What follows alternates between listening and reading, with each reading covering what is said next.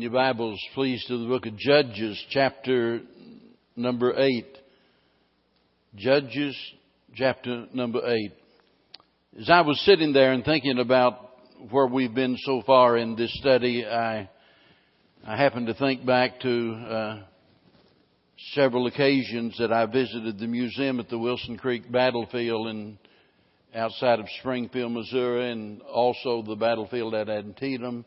And uh, looking at the displays of the battle, just taking you from the initial encounter and going from stage one to stage two and so on and so forth. And uh, thinking about that uh, sort of fits in the picture of what we see here by way of Gideon. We've been going through this series called Gideon's Gallery and and my first thought was like you're walking in a museum or something and you're just looking at one scene and then you go to another. And uh, we started out by talking about uh, Gideon's fearfulness. And naturally, we, you know, we, we remember the situation that he was in and he's not an experienced uh, leader of men. He's not trained in the weapons of war or anything that we know of, but uh, uh, here he is out there with his people suffering year after year, seven years in a row of being beaten down and robbed of all of their goods. And uh, the the last thing that that he expected was for the God of heaven to tap him on the shoulder and say, uh, hey, I got a job for you to do. Thou mighty man of valor. I, mean, it must have seemed like mockery to him. And I kind of identify with that when God called me to preach. I thought, boy, if God ever made a mistake, this is it. He, he doesn't know what he's getting himself into. Uh, but, uh, but God often does the unexpected. And that's where we started Gideon being in in that situation, his fearful call. And then we talked about his first assignment and how important first assignments really are. You, you know, it's not a matter of whether we excel in the sense of surpassing somebody else. It's not a matter of us living up to someone else's expectations. It's a matter of us being well prepared and doing our dead level best. I can remember the very first sermon that I preached. It happened to be on the subject of prayer. And uh, there's one thing about it, as bad as it was for everybody else, uh, you know, I could honestly say I did the best that I could at that time in my life. That's all God ever expects from any of us at any time in our life is to do the very best that we can. Well, in the first assignment, we we see uh, Gideon uh, doing well. But then we go to the next scene in the story and we see his faithlessness. Uh, you know, it's, it's almost as though reality hit him and it's like, you know, what have I gotten myself into or what's God got me into? And all, all of a sudden he's not so sure about a lot of things and his faith is lacking and consequently he made a request of God that he would give him some kind of a sign in order to uh, assure him that this was the real deal. Well, we move on from his faithlessness to the next scene has to do with his faith. You know, that's kind of the way it is with you and I. We, just about the time we think we've got a lot of faith, we're put to the test and we find we didn't have near as much as we thought we did. But then we turn around and all of a sudden we face some situation that maybe makes us desperate or, or frightens us. And, and, and all of a sudden we begin to realize I've got more faith than I thought I had. And so that's the way it was with Gideon. Well, last week we talked about Gideon's fight. And by the way, that's what the Christian life is all about. It's a conflict. We're in a spiritual warfare, and we've got to expect that. And uh, so we see that Gideon was successful uh, in, in, in the fight. Now, this week we come to chapter 8, and uh, this scene has to do with Gideon's friction, the friction among the brethren. And you know, it's been said that nothing ever comes easy, and boy, that was true with Gideon. Just when it seemed that everything was well in hand, all of a sudden trouble comes from an unexpected source. And, and I've noticed that's the way it usually is. You know, as a pastor, you always anticipate that there might be a problem of some sort, and uh, a lot of times, just to be perfectly honest, you've got a gut feeling that if it does, it'll probably be oh so and so.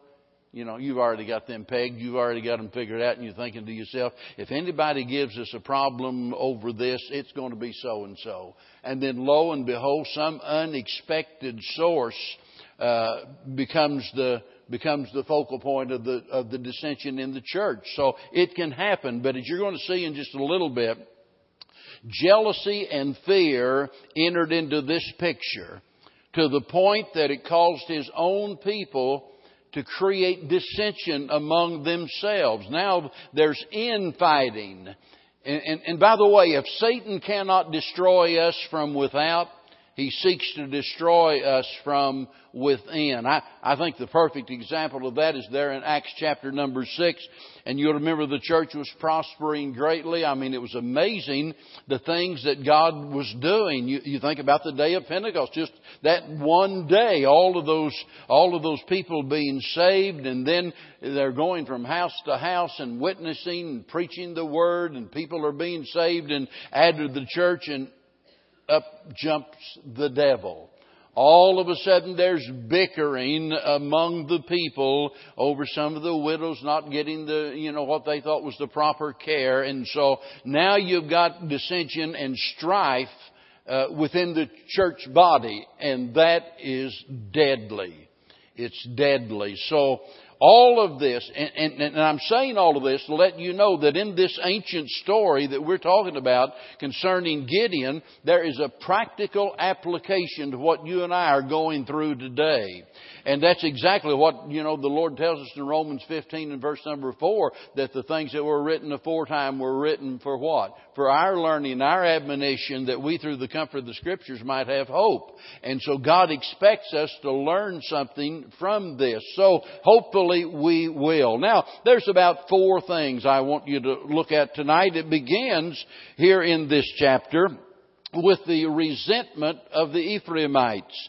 Verse number one, and the men of Ephraim said unto him, Why hast thou served us thus, that thou callest us not when thou wentest to fight with the Midianites? And they did chide him uh, uh, with with him sharply. And he said unto them, What have I done now in comparison of you?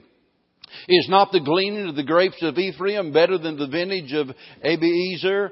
God hath delivered into your hands the prince of Midian, Oreb and Zeeb, and what was I able to do in comparison of you? And then their anger was abated toward him when he had said that. Boy, there is so much here in these verses. I want you to notice, and we mentioned this last week, that the Ephraimites had succeeded in controlling the fords along the waterway. Now, remember, Uh, whenever the enemy fled, they knew they were going to cross the river, so the idea was we'll beat them to the ford, the shallow water places, you know, where, where we know that's where they've got to cross, and we'll get there before they do, and, you know, consequently we can, we can destroy the enemy. And so they got there and was able to defend the fords, but the problem was they wanted to play a bigger role in the battle. That, that wasn't enough for them. And that's what they're griping about here.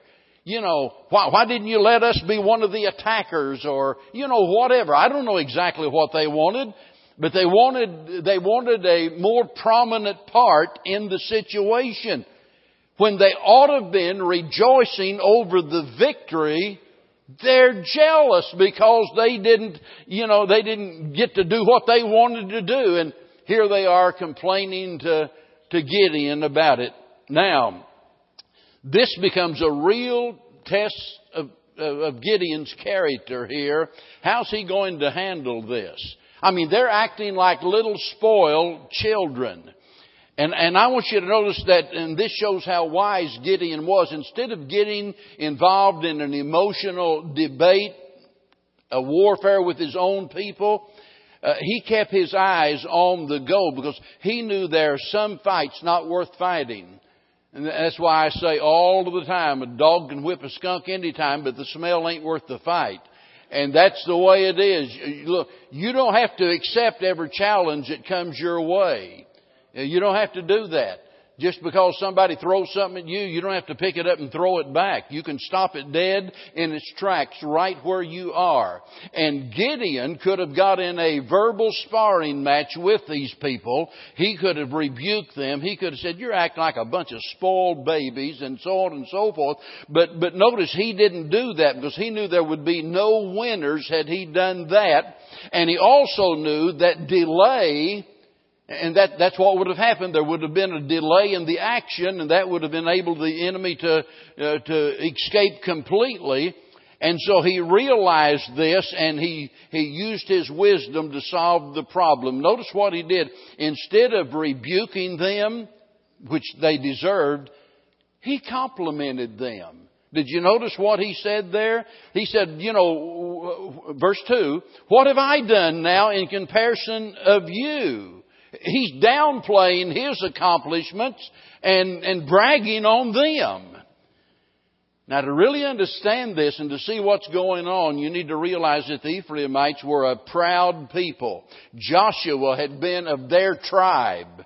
And so they've got, you know, that tribal pride right there. Joshua was one of us. The tabernacle was located in one of their cities in Shiloh. And, you go all the way back to, to when Ephraim was the, uh, was the honored son over Manasseh. And, and so they've got all of this tribal importance and that's why they feel they've been shunned as far as the way that they were used. And so you can understand how prideful they might have become and that's the thing that led to their complaint. If you want a practical application, here it is. I've seen a number of different churches that, that, you know, were dominated by a particular family. And, and, and those families, or that family in whatever particular church it might be, they had a sense of ownership in that church and, and, and they felt like it was their job to control the church. And, and you just can't imagine the problems that's been caused by that, that very thing, that the family's going to control it. I mean, whenever something's going to come up for a vote, boy, they get their heads together and everybody knows exactly what's going on and the pressure is on and I've seen churches literally destroyed. Now, let, let me say this in, in defense, in defense of a lot of those small country churches, where, you know, let's say 60% of the, of the congregation uh, is, is all due to one family. You know, that can be a wonderful thing. I don't think we ought to complain about that. I've heard people say, well, you know, such and such church, it's all so and so's family there. Well, thank God for that. I, you know, I wish all of my family was here. You might be wishing they didn't have so many, but uh, I, I wish I had all of my family here. And, and, and I think most of you feel the same way. That's what we would like. But I don't, it doesn't make any difference. We are never the prominent family or the prominent people in the sense that, you know, that we ought to feel like that we have the right to run the Lord's church. That's what's going on way back here with these people. They're mad because they're not in that prominent position. Let me tell you, jealousy always hinders God's work. Uh, I, I think about the many examples in the Bible. We think about Joseph, for example, when his brothers sold him into slavery. What was that all about? Jealousy. That's exactly what it was about. You go back and read the story, and you know they're they're, they're jealous of, of, of Joseph, and so they sold him into slavery. I think about King Saul and his hatred of David. David, in reality, was the best friend that Saul and Israel could possibly have, and and, and certainly David was not out to take his job. David was just doing his job. And, and all of a sudden, the, all of the girls are dancing in the street, you know, and they're, they're singing. They've made up a little chorus. Saul has slain his thousands, but David his tens of thousands, you know, and boy, all of the praise is going to David, and all of a sudden, that gets the hackles up on, you know, on Saul's neck, and so all of a sudden now he wants to kill David. He wants to get rid of him. Uh, he, in his pride, he feels that David is a threat to, uh, to him when in reality he was his best friend. And we see that again. We see it in the elder brother. Remember the prodigal son whenever he comes back and everybody's rejoicing. And, you know, we think so, many, so much of the time we think about that prodigal son as being the really awful person in the story. And, and by the way, he, he, it was awful what he did, but no more uh, awful than, than the elder son who was self-righteous and complaining. You know, they're throwing a big party uh, to welcome the prodigal back and he's sitting there pouting. He's not going in. I'm not going to eat. I don't want anything to do with it.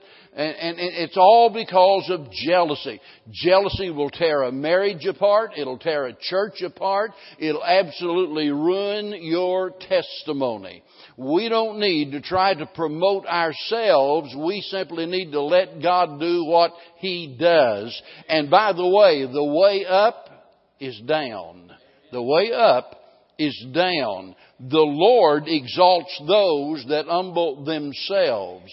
So Gideon showed great wisdom in all of this, realizing the kind of people that he was dealing with, and instead of getting in this sparring uh, battle with them, he just says, hey, you, you know, what I did is nothing in comparison to what you're doing or what you've done. Now, verse number four down through verse nine, after the resentment of the Ephraimites, we see the rejection, the rejection by Sukkoth and, and Penuel. And notice what, what happens. And Gideon came to Jordan and passed over, he and the 300 men that were with him, 300, right? I mean, they haven't lost a man.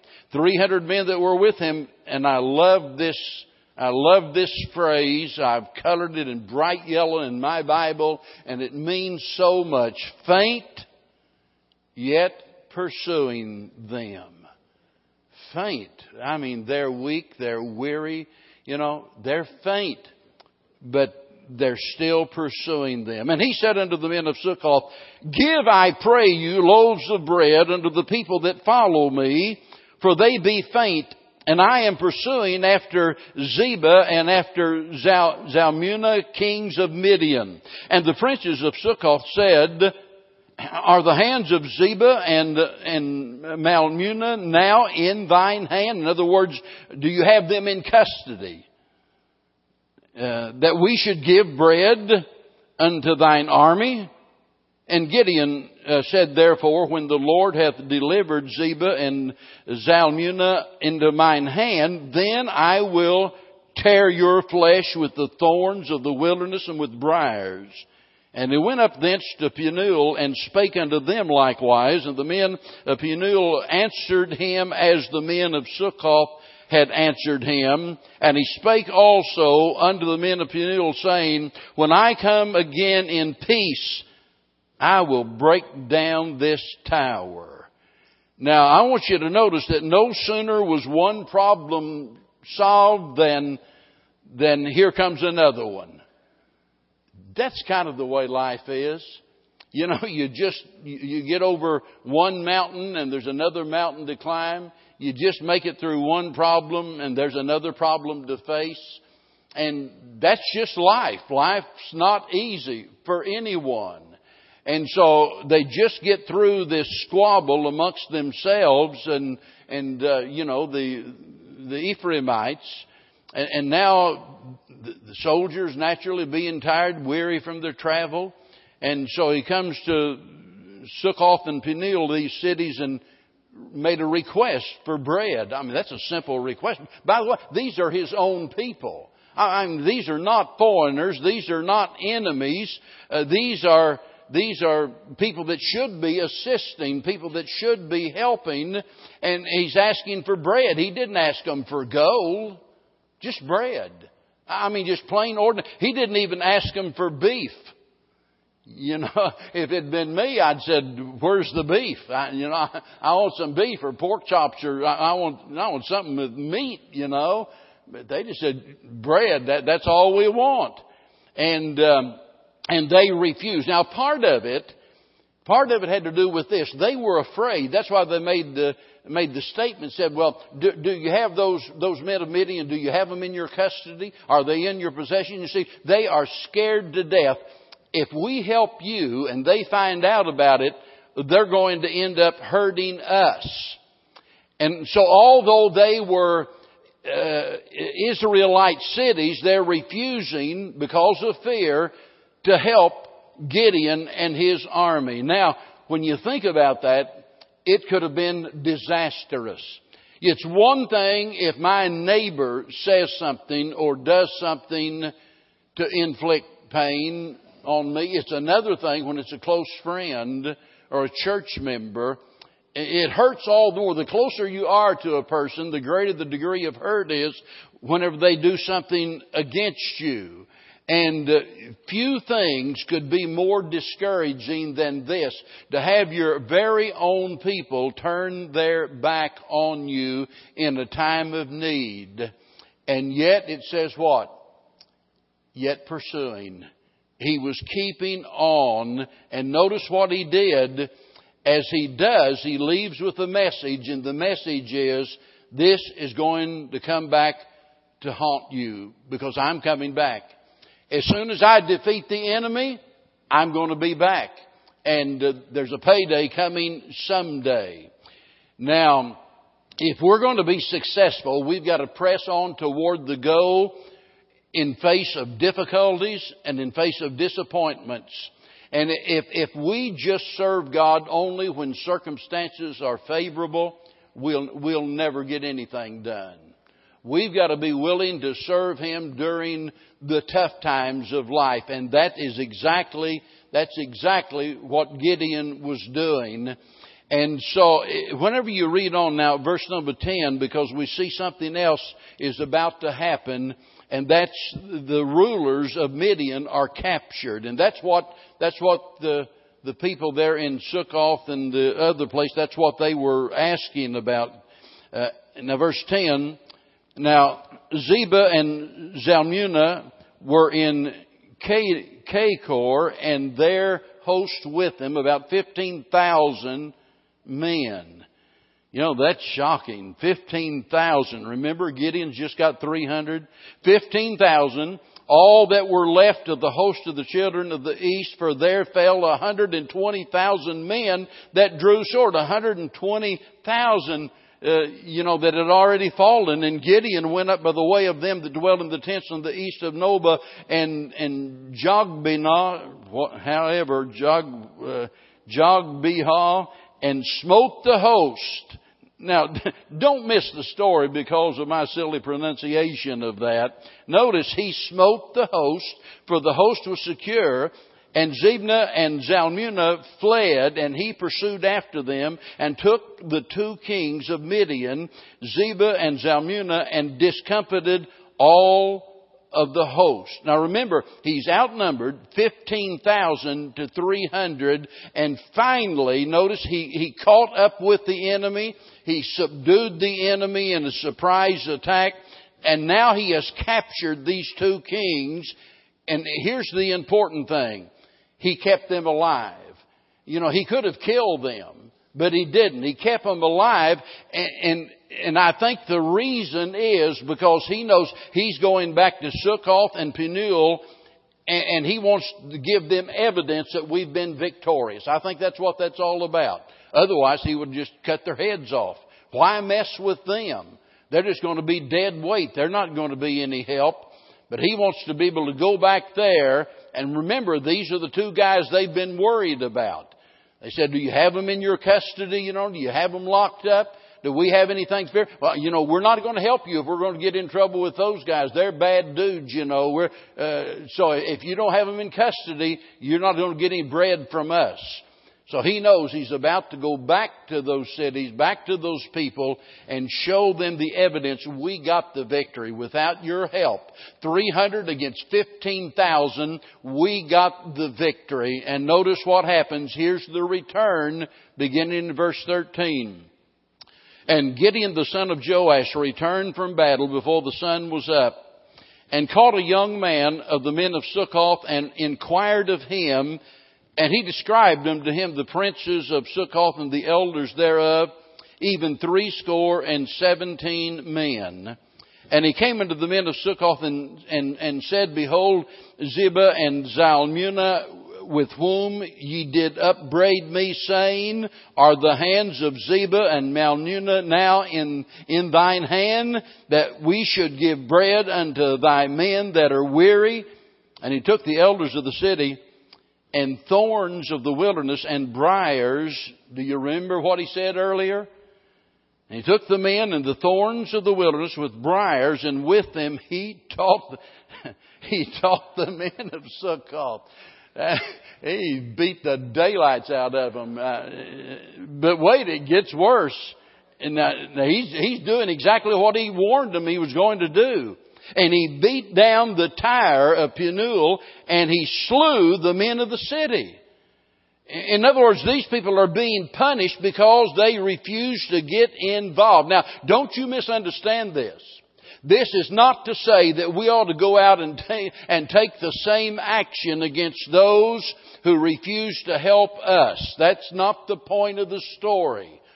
Uh, you know, that doesn't give us a right. I, have often talked about Nehemiah whenever he got angry with those guys and pulled the, plucked the beard from their face, you know, and sometimes you might feel like that's what you'd like to do, but unless you get license from the Lord, you're going to end up getting in trouble. And we've got to remember God is conducting this, and I've got to believe with all of my heart that Gideon is not acting on his own. And I think God wants us to get the, the, the lesson here, and that is that sin is going to be punished. And, and remember when Jesus said, He that is not with me is against me? Well, this is a good illustration of that fact. For them to say that, you know, we're going to remain neutral. I know you guys are hungry. I know you've been fighting. I know that you need bread. I understand that. But we're not going to run the risk of getting hurt ourselves we're just going to stay in the shadows. Now you go on and do your thing, you know, and and uh, and we'll stay here. And we can't listen. We can't be neutral. We are either for the Lord or we are against the Lord.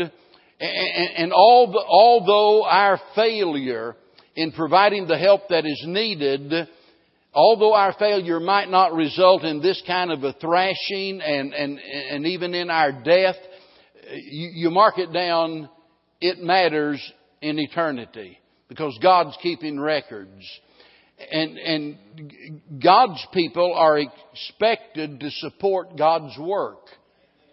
That's one reason whenever we have these fundraisers and things like that, we don't put a price on things. We, you know, we can make a suggestion that, you know, that, uh, you know, it took ten dollars to, you know, to get this and, you know, that would help us to recover our loss, but but we're not in the selling business, and we don't ever want to get in the selling business and raising money by selling stuff.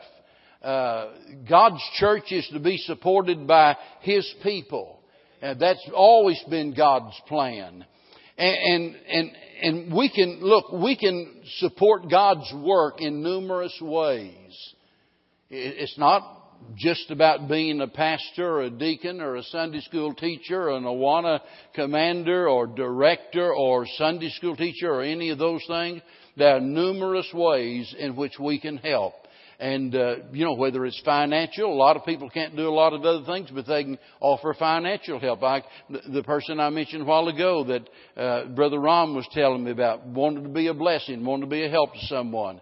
And so they had some resources and they made it available to help someone. You know, some people can do that. There are other people that maybe that couldn't do that, and and uh, and they can help in other ways.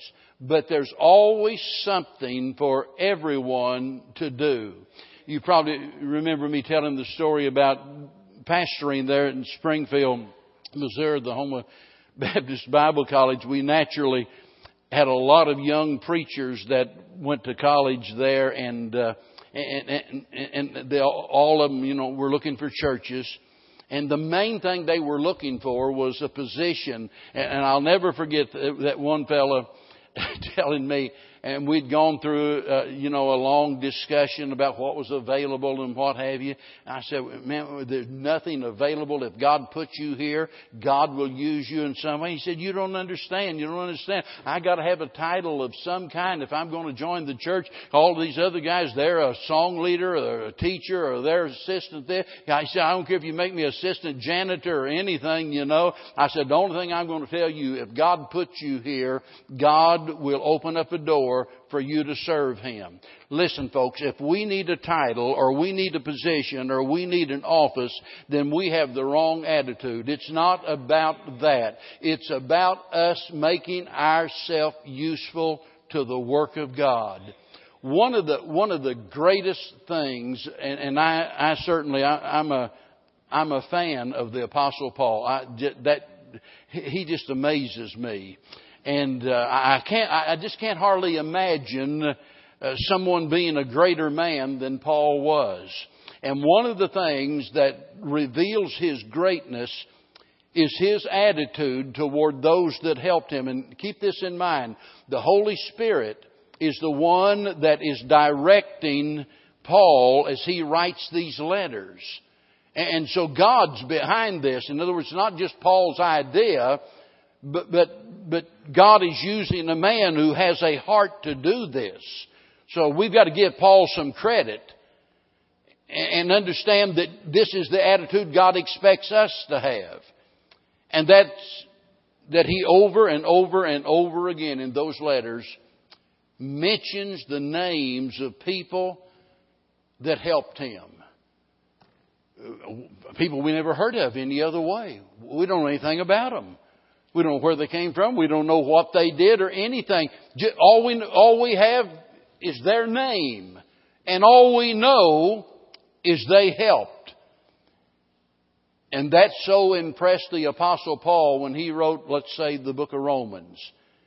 He wanted us to know about those people.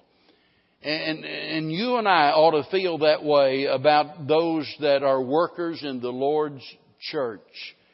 Uh, not only should we make ourselves available and be a helper, but we ought to have great respect for those that are helping because it's not all about, it's, look, it, it's not all about the preachers. It's not all about the choir. It's not all about, you know, the talent of the select few. It's, it's the corporate effort of the entire body. And we don't have one single member that is unimportant. Now, we've got some members that, that, you know, are not willing to do anything. That's true in, in every church. Uh, but the, the, the only thing that makes them unimportant is their, their attitude of not wanting to do anything. So none of, none of our members are unimportant unless they choose to be. And they're important because each and every member has some way that they can be used in the work of the Lord. Uh, everybody can't be a Gideon, you know. Uh, everybody can't be a Joshua. And I, I, think about Moses, you know, and uh, think about what he went through and the trials and and how he stuck with it. But but but even he needed someone to hold his hands up. You see, we all need help sometime or another. And, and an important part of this, of this victory uh, that we're reading about has to do with those men that were willing to help. And don't forget the curse that fell upon those who refused to help. We don't have to go around trying to punish people because they won't help. God will take care of that. God will take care of that. And, uh, and that ought to frighten some folks when you stop and think about it. God will take care of it. Well, let's all stand. I hope tonight uh, that maybe the Lord has reminded us that, and I've often said, you know, the world's not going to destroy Lakeway Baptist Church. It can't. Hollywood, as rotten as it is, Hollywood's not going to destroy us. All of the immorality that we see around us, that's not going to destroy us. And the government can make all of the rules and regulations it wants trying to choke us down, but it cannot destroy us. The only, the only way we'll ever be destroyed is if we self-destruct. And so if we keep our act together, so to speak, and just depend on the Lord, keep our house in order, God will take care of all of the rest. Let's just bow our heads in prayer. We're not even going